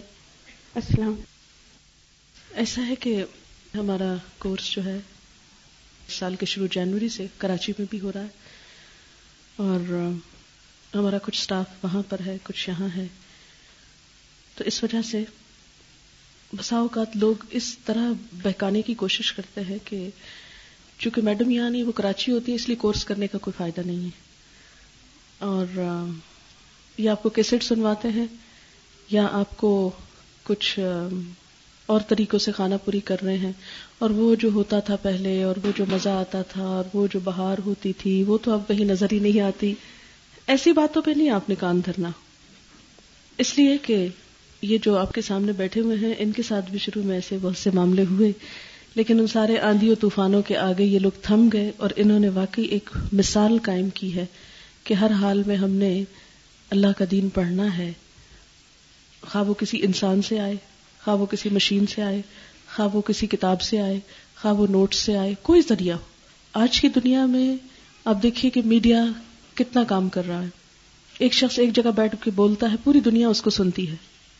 انٹرنیٹ کے تھرو ایک لیکچر ہوتا ہے، ساری دنیا میں پھیل جاتا ہے. آپ کو پتا ہے کہ کراچی میں کیسٹس پروڈیوس ہوتی ہیں، وہاں ایک کمپنی کے شخص میرے پاس آئے اور وہ کہنے لگے کہ منتھلی یہاں پر 50 سے 60 لاکھ کیسٹ گانے کی تیار ہوتی ہے، 50 to 60 lakhs پر منتھ. اور یہ کچھ عرصہ پہلے کا فگر بتا رہے تھے. وہ کہاں جاتی ہیں؟ پورے ملک میں پھیلتی ہیں وہاں سے بن کے، اور جس جگہ بنتی ہیں، جہاں ریکارڈ ہوتی ہیں، اس کا نقشہ ذرا ان سے سنیے.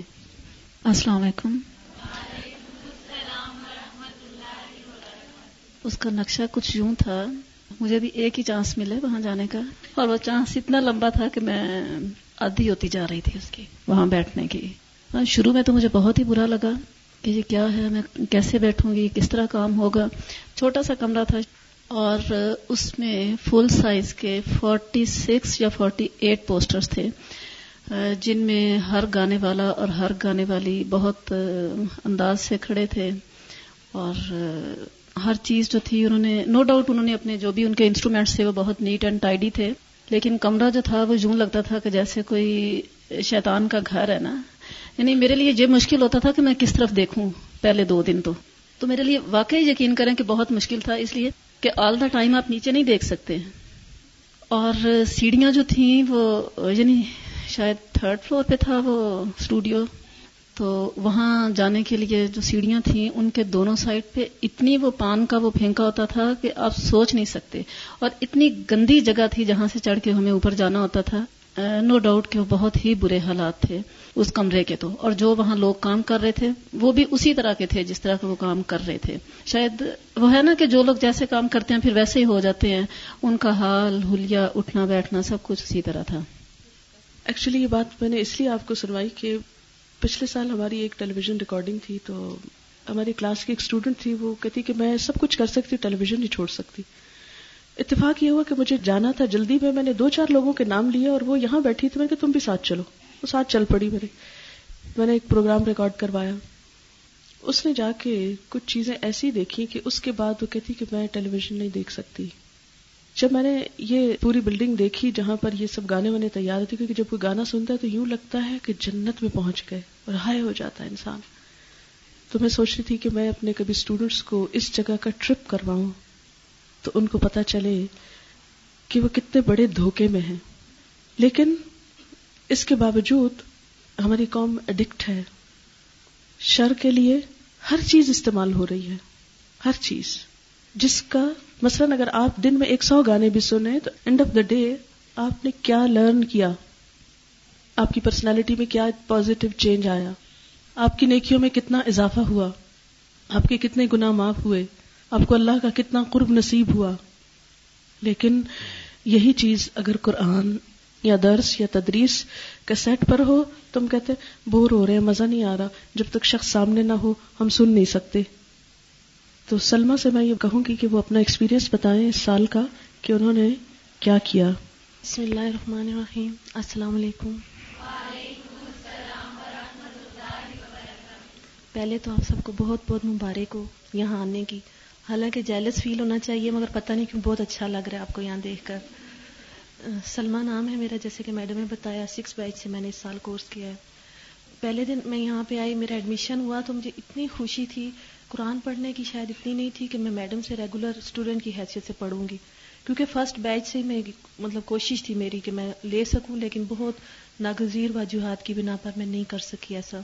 لیکن جب یہاں آئی تو پہلے دن ہی سننے کو سرگوشیاں ملیں کہ میڈم تو کراچی جا رہی ہیں, تو مجھے بہت مایوسی ہوئی, بہت دکھ ہوا کہ یہ کیا ہو گیا. اس سال تو میڈم کو جانا نہیں چاہیے, کیونکہ اس سال تو میں کورس کر رہی ہوں, کیونکہ میں تو خود اپنی نظر میں خود کو کہہ رہی تھی کہ بھئی میں بہت بڑا کام شاید میں ہی کر رہی ہوں. لیکن پھر میڈم چلی گئی, جانے سے پہلے بڑی ہمیں نصیحت ہے کہ یہ اچھی اچھی باتیں بتائیں, آپ کی طرح ہم نے بھی بڑے غور سے سنی, ہمیں نہیں پتا تھا بعد میں کیا ہوگا. لیکن جب میڈم چلی گئی تو بس اب دل و دماغ پہ ایک ہی بات تھی کہ نہیں یہ کیسے ہو سکتا ہے, میڈم کے بغیر تو ہم پڑھ ہی نہیں سکتے, ہمیں تو سمجھ بھی نہیں آئے گا. بالکل اس طرح ہو رہا تھا جیسے کسی چھوٹے بچے کا دودھ چھڑوا دیا جائے تو وہ مچلتا ہے کہ نہیں اب ہم نے کچھ نہیں کھانا, اب یہی کھائیں گے, کیونکہ کوئی اور لذت منہ کو لگی ہی نہیں ہوتی. ہم نے بھی قرآن کبھی کسی سے سنا ہی نہیں تھا, ہمیں کیا پتا کیا لذت ہوتی ہے. لیکن جب میڈم گئی تو مایوسی ہوئی کہ شاید اب ہم شاید کر ہی نہیں سکیں گے. لیکن اللہ کا شکر ہے, اللہ کا لاکھ لاکھ شکر ہے کہ اس نے ہمیں استقامت دی. اور پھر سب سے بڑی بات یہ کہ ہمارے اساتذہ کا بہت شکریہ کہ انہوں نے ہمیں اتنی مشکل وقت میں ہینڈل کیا, جہاں ہم نئے تھے یہ بھی بالکل نئے تھے, میڈم کے بغیر انہوں نے بھی شاید پہلے سال ہی اکیلے ہمیں سنبھالا. اور اتنی کوتاہیوں کے باوجود, اور کافی سرکش کلاس تھی, اس کو انہوں نے بڑے اچھے طریقے سے ہینڈل کیا اور بہت خیر خواہی کے ساتھ, محبت کے ساتھ زخمی لوگوں کو سنبھالا. تو ہم لوگوں نے بھی شروع میں جو مایوسیاں ہوئیں وہ میں آپ کے ساتھ اس لیے شیئر کرنا چاہتی ہوں کہ آپ کو بھی وہی ہوں گی. ہم نے آپ کے حصے کی ٹھوکریں کھا لی ہیں اور راستے کے کانٹے بھی چن دیے ہیں, راستہ صاف ہے. تو اب میں آپ کو بتا دیتی ہوں کہ آپ نے کیسا چلنا ہے. کچھ بھی نہیں ہوتا, قرآن جب شروع ہوتا ہے تو پہلے دن ہی جو خیال آتے ہیں, اس کے بعد قرآن کا اپنا مضمون اتنا اچھا اور مؤثر ہوتا ہے, کچھ ہوش نہیں رہتی, سامنے کون ہے, دائیں کون ہے, بائیں کون ہے, پڑھا کون رہا ہے, کچھ پتہ نہیں چلتا, ڈوب جاتے ہیں انسان اس میں. اور اس کے بعد پھر ایسے لگتا ہے کہ بس قرآن باتیں کر رہا ہے اور ہم سن رہے ہیں. پھر جو نیا تعلق استوار ہوتا ہے ہمارا وہ قرآن سے ہوتا ہے, کسی استاد سے یا کسی اور اس چیز سے اتنا گہرا تعلق نہیں ہوتا. یہ تو شاید اللہ تعالیٰ ہماری نیتیں خالص کرنا چاہتا تھا, ورنہ آج اس سال اس وقت میں اس لیے رو رہی ہوتی کہ میں میڈم سے دور ہو رہی ہوں. لیکن اللہ کا شکر ہے اب میرا رونا صرف قرآن کے لیے ہے. اور یہاں سے جانے کی مایوسی بھی اس لیے نہیں ہے زیادہ کہ میں یہاں پر کچھ کھو کے نہیں جا رہی, اپنے حصے کا سب سمیٹ کے لے کے جا رہی ہوں. باقی اب آپ کی مرضی, آپ جتنا سمیٹیں جتنی آپ کی ہمت ہو. تو کیسٹ لگتی تھی, آن ہوتی تھی جیسے تو ہمیں لگتا تھا میڈم بس ہیں, پڑھا رہی ہیں ہمیں. اس کے بعد تو خیر کچھ پتہ ہی نہیں چلتا, قرآن سے نظر اٹھے گی تو پتہ چلے گا کہ کون ہے سامنے یا نہیں. لیکن اس دوران بعض دفعہ بڑے عجیب اور خوشگوار حادثات ہوتے تھے. ہم لوگ بڑے تھک گئے تو میڈم نے اچانک پوچھا بریک چاہیے, تو سب نے ایک دم دیکھا تو واقعی, اور پھر میڈم زبیدہ نے بھی ہمیں بریک دے دی. پھر اس کے بعد ایک دن ایسے ہوا کہ سب لوگ بیٹھے تھے اور کوئی پرندے والی ایک حدیث ہے وہ میڈم سنا رہی تھیں. تو میڈم کہتی ہیں کہ دیکھو کلاس میں پرندہ آ گیا, اور واقعی یہاں سے بھی انٹر ہو گیا پرندہ, تو اڑ کے واپس چلا گیا. تو میڈم نے کہا کہ یہ نا آپ کے سروں پہ اس لیے نہیں بیٹھا کہ آپ کے اندر صحابہ جیسا ایمان اور کنسنٹریشن نہیں ہے. تو اس طرح سے نا وہ باتیں جو تھیں وہ اور انٹرسٹنگ بنا رہی تھی کلاس کو, بلکہ زیادہ توجہ سے ہم نے سنا. خاص کر میڈم جیسی پرسنالٹی سامنے بیٹھی ہو تو پوری توجہ قرآن پہ ہو بھی نہیں سکتی. وہ پھر اس میں نا کئی چیزیں اور کاؤنٹ کر جاتی ہیں کہ بندہ سوچتا ہے کہ کتنی پیاری لگ رہی ہیں, کتنی نیک ہیں, کتنی اچھی ہیں. لیکن اللہ کا شکر ہے کہ جو سامنے بیٹھتے تھے وہ بھی بہت اچھے تھے, لیکن یہ تھا کہ زیادہ توجہ قرآن پہ ہوتی تھی. تو بہت اچھے طریقے سے ہم نے کیا. سر ادریس نے شروع میں ہمیں پڑھایا کچھ عرصہ, اور جب وہ پڑھانے آئے تو میں نے پہلے دیکھا نا کہ میڈم کے ہسبینڈ آتے ہیں, عام نارمل سے بندے آئے ہیں بیٹھے, میں نے کہا یہ کیا پڑھائیں گے. لیکن آپ یقین کریں کہ انہوں نے اتنا اچھا پڑھایا, اتنے شفیق استاد ہیں وہ, کہ ہمیں کبھی یہ احساس نہیں ہوا کہ اگر میڈم ہوتی تو ان سے اچھا پڑھاتی. بلکہ جب بعد میں میڈم کی کیسٹس لگیں ہمیں سمجھ ہی نہیں آتی تھی کہ ہم تو ان سے پڑھنے کے عادی ہو چکے تھے. تو بڑی مشکل سے دوبارہ ہم نے ایڈجسٹ کیا. تو بہت اچھے طریقے سے انہوں نے پڑھایا اور ہم نے ان سے بہت سیکھا. سب سے بڑی کوالٹی یہ ہے کہ بہت سمپلیفائی کرتے ہیں بات کو, اس وقت تک جب تک سمجھ نہ آ جائے نہ آگے نہیں چلتے.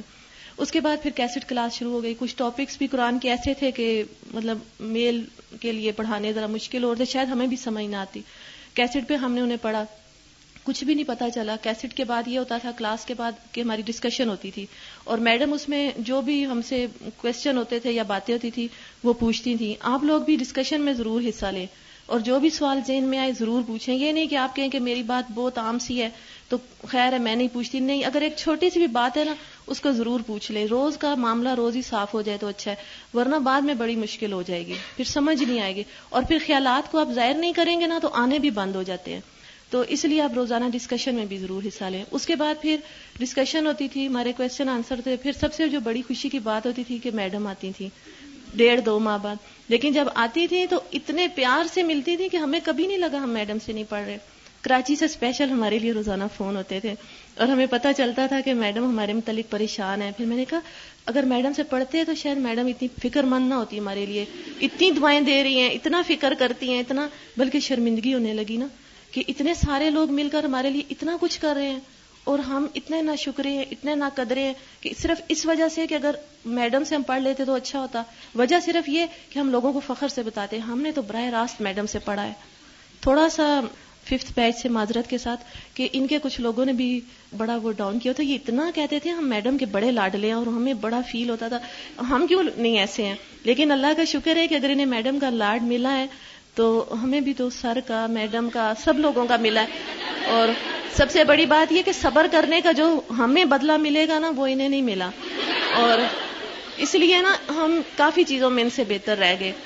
اس کے بعد پھر یہ ہوتا تھا کہ اسی طرح سے روزانہ کی کلاسز ہوتی تھی, ٹیسٹ بھی ہوتے تھے, میڈم آتی, ہمارے متعلق بات چیت ہوتی, سب کچھ ٹھیک ٹھاک یہ ہوا. لیکن یہ احساس نا بعد میں جب پارے آدھے کے بعد شروع ہوا قرآن تو آیتیں بھی کچھ ایسی تھیں تو بڑی شرمندگی بھی ہوتی تھی کہ یا اللہ کہ ہم صرف لوگوں کی وجہ سے اللہ کے کلام کو پڑھنا اگنور کر دیتے ہیں. اگر میں نہیں کرتی کورس, مایوس ہو کے چلی جاتی تو میں اسی حالت میں مر جاتی. مرنا تو ہے نا سب نے, تو میں اللہ تعالیٰ کو کیا جواب دیتی کہ اللہ تعالیٰ میں نے تیرے کلام کو اس لیے نہیں پڑھا کہ پڑھانے والا میری مرضی کا نہیں تھا, یا میں نے دوزخ جیسی آفت میں آنا اس لیے قبول کر لیا کہ بچانے والے ہاتھ میری پسند کے نہیں تھے, یا جنت جیسی نعمت کو میں نے اس لیے ٹھکرا دیا کہ اس طرف راستہ دکھانے والا جو تھا وہ مجھے پسند نہیں تھا. یہ تو میرے فائدے کی چیزیں تھیں نا, میرا فائدہ, اپنا فائدہ میں چھوڑ دیتی. یہ صرف اللہ کی وجہ سے ہوا, اس نے ہمیں تھام کے رکھا. کچھ لوگ ایسے بھی تھے جو ہمارے ساتھ سے چلے بھی گئے. ان کے جانے کی وجہ سے ہر روز 2-3 لوگ جب چلے جائیں یا بڑا وہ مورائل ڈاؤن ہوتا تھا, لیکن گھبرائیں نہیں. دوسروں کو دیکھ کر آپ مت جائیں, اس لیے کہ ان کے اپنا کام ہے. اگر وہ چلے گئے جو انہوں نے کھو دیا نا وہ انہوں نے کھویا ہے, آپ کو جو مل رہا ہے انہیں تو نہیں ملے گا. آپ نے اپنا حصہ ضرور وصول کرنا ہے. اور اسی طرح اللہ کا شکر ہے کہ ہمارا یہ کورس پورا ہوا, کوئی اس میں ہمیں پتہ بھی نہیں چلا. لیکن جب ہم سورۃ نجم پہ پہنچے تو مجھے اس وقت اتنی خوشی ہوئی جب مجھے یہ پتہ چلا کہ نبی پاک صلی اللہ علیہ وسلم نے حضرت جبرائیل کو صرف 2 بار دیکھا ہے اصلی حالت میں. بہت زیادہ خوشی ہوئی. میں نے کہا اچھا ایک ریزمبلنگ تو آ رہی ہے, اب 2 بار چلو ہم نے بھی چند بار یہاں دیکھا ہے, اور اب انشاءاللہ ایسے کام کریں گے کہ سدرۃ المنتہا پہ ضرور ملاقات ہوگی, وہاں بھی دیکھیں گے. تو اس طرح سے پھر اور بھی کافی اچھے اچھے تجربات ہوئے. سب دوست اتنی اچھی تھیں, ساتھ میں کلاس فیلو اتنی اچھی تھی. لیکن یہ بات میں آپ کو بتا دوں کہ واپس جانے والوں کا انتظار اللہ تعالیٰ نہیں کریں گے. اگر نیت میں اخلاص ہو اور دل کی لگن سچی ہو تو اللہ تعالیٰ آپ کے راستے آسان کریں گے. نہ صرف آسان کریں گے بلکہ آپ کو چن لیں گے. اور چناؤ ایک بار ہوتا ہے, بار بار نہیں. سیٹ ختم ہو گئی تو چلی گئی, پھر نئے لوگ آئیں گے. کیونکہ اللہ تعالیٰ فرماتے ہیں وَإِن تَتَوَلَّوْا يَسْتَبْدِلْ قَوْمًا غَيْرَكُمْ ثُمَّ لَا يَكُونُوا أَمْثَالَكُمْ. اور اگر تم پھر جاؤ گے تو تمہارے بدلے اور لوگ لے آئے گا, پھر وہ تم جیسے نہیں ہوں گے, تم سے بہت اچھے ہوں گے, قدردان ہوں گے. اللہ کا شکر ہے ہمارے جگہ اور لوگ آئے ہیں, لیکن ہم لوٹنے والوں میں سے نہیں ہیں, آگے جانے والوں میں سے ہیں. السلام علیکم. رفعت کا السلام علیکم. بسم اللہ الرحمن الرحیم. میں سلمہ بھاجی کی طرح اچھا نہیں بول سکتی, باتیں بھی ذرا سے سادی ہوں گی اور مختصر. قرآن پڑھتے ہوئے بہت سی آیات ایسی آئیں نا جنہوں نے جھنجھوڑ ڈالا, دل لڑز گئے نا, اور انہی میں سے ایک آیت سورۃ توبہ کی آیت نمبر 111. اعوذ باللہ من الشیطان الرجیم, بسم اللہ الرحمن الرحیم. ان اللہ اشترى من المؤمنین انفسهم واموالهم بأن لهم الجنہ یقاتلون فی سبیل اللہ فیقتلون ویقتلون وعدا علیہ حقا فی التوراۃ والانجیل والقرآن ومن اوفی بعہدہ من اللہ فاستبشروا ببیعکم الذی بایعتم بہ وذالک هو الفوز العظیم. میں ہمیشہ یہ سمجھتی تھی نا کہ جنت تک جانے کے لیے صرف ایمان کی ضرورت ہوتی ہے. ایمان لے آئے پھر آپ جو کچھ بھی کریں جنت تو آپ کا حق ہے. اور میں بغیر عمل کے ہی اپنے آپ کو جنت کی حقدار سمجھتی تھی، لیکن قرآن کی اس آیت نے میری اصلاح کر دی اور مجھے جھنجھوڑ کے رکھ دیا کہ اللہ تعالیٰ نے جنت کے بدلے تو میری جان اور میرا مال خرید لیا ہے، اور میں تو ان دونوں چیزوں کو سنبھال کے رکھتی ہوں. میں نے اپنے آپ سے سوال کیا کہ میں واقعی اپنی جان اور اپنے مال کے ذریعے اللہ کی راہ میں جہاد کر رہی ہوں؟ کہ میں واقعی اپنی جان کو اور اپنی مال کو جنت کمانے میں لگا رہی ہوں؟ جب ان سوالوں کے جواب میں نے اپنے دل سے پوچھے، میرے دل نے جواب دیا تو میں کانپ کے رہ گئی کہ میں اپنی جان اور مال کو ہر دنیاوی اور لغو کام میں تو لگا رہی ہوں لیکن جنت کمانے میں نہیں. پھر میں اپنے آپ کو بغیر جہاد کے اور بغیر عمل کے جنت کے کیسے حقدار سمجھ رہی ہوں؟ اچھا، دنیا کی چھوٹی سی کامیابی کے لیے بھی آپ کو محنت کرنی پڑتی ہے، قربانی دینی پڑتی ہے. تو جنت جیسی عظیم الشان نعمت تک پہنچنے کے لیے، اس کو حاصل کرنے کے لیے، میں نے یہ کیسے سوچ لیا کہ میں بغیر قربانی کے اور بغیر محنت تک اس پہنچ جاؤں گی؟ اور پھر مجھے پہلی بار عظیم کامیابی کا تصور ملا. کیا عظیم کامیابی، الفوز العظیم کیا ہے؟ بڑے بڑے محل، شہرت، دولت، مال، یہ بڑی بڑی ڈگریاں نہیں. الفوز العظیم یہ ہے کہ میں اللہ کی رضا کو، اس کی محبت کو، اس کے دیدار کو، اس کی جنت کو پا سکوں. اس آیت نے مجھے مقصد زندگی دیا. اس آیت نے میرے عمل، میری سوچوں، میری کوششوں اور میری جدوجہد کو ایک نیا رخ دیا کہ ان سب چیزوں کا مرکز صرف ایک ذات ہونی چاہیے، اور وہ ہے اللہ تعالیٰ. اور مجھے پہلی بار جنت کی قدر اور اس کی خوشخبری کا احساس ہوا. اب الحمدللہ میری یہ کوشش اور میری خواہش ہے کہ میری زندگی کا ایک ایک لمحہ اور میرے مال کی ایک ایک کوڑی اللہ کی محبت اور اس کی جنت کمانے میں لگ جائے، کیونکہ میری جان اور میرا مال تو اللہ کی امانت ہے نا، اور میں نے اس امانت میں خیانت نہیں کرنی، اس امانت کا حق ادا کرنا ہے. اللہ تعالیٰ ہم سب کو اس امانت کا حق ادا کرنے کی توفیق عطا فرمائے اور اپنی جان اور اپنے مال کے ذریعے جنت کمانے کی توفیق عطا فرمائے. چونکہ رمضان کی آمد ہے اور پرسوں سے انشاءاللہ تعالی رمضان پروگرام شروع ہو جائے گا، اس لیے ٹائم ٹیبل تھوڑا سا مختلف ہوگا جو عام روٹین کا ٹائم ٹیبل ہوتا ہے. ایسا ہے کہ رمضان میں دورہ قرآن جو ہوتا ہے، جس کو ہم فہم قرآن پروگرام کہتے ہیں، اس کے لیے آپ کی سسٹرز، فرینڈز، کسی جس کو دل چاہے آپ لا سکتے ہیں ساتھ، تاکہ آپ کے گھر والے بھی بیچ بیچ میں قرآن سنیں تو ان کو پتہ چلے کہ قرآن کیا ہے، تاکہ وہ آپ کے لیے ایک سپورٹ بن جائے. جب آپ کے گھر والوں کو نہیں پتہ ہوتا آپ کیا کرنے جا رہے ہیں، ان کو سمجھ نہیں آتی کہ آپ یہاں کیا کرتے ہیں اور یہ سب بدلتے کیوں جا رہے ہیں، تو وہ پھر آپ کے اگینسٹ ہوتے ہیں، پھر آپ پریشان ہوتے ہیں. تو ان کو بھی بہلا کے کسی نہ کسی طرح کچھ نہ کچھ قرآن رمضان میں ضرور سنوا دیں. انشاءاللہ اس سے آپ کو ایک سپورٹ مل جائے گی گھر کے اندر. آپ سے میں دعاؤں کی بھی درخواست کروں گی، اور رمضان تو ہے ہی دعاؤں کا مہینہ. اپنے لیے، استادوں کے لیے، والدین، رشتہ داروں، سب مسلمانوں کے لیے، دنیا آخرت کے لیے خوب خوب آپ نے دعائیں کرنی ہیں، اور یہ کہ اللہ تعالیٰ آپ کے لیے اس منزل کو آسان کر دے. اور اگلے سال جب آپ سے ملاقات ہو نومبر میں، تو آپ اسی طرح ہنستے کھیلتے اور فریش نظر آئیں. ظاہر جب منزل پار ہو جاتی ہے تو انسان کو پچھلی تکلیف بھول جاتی ہے.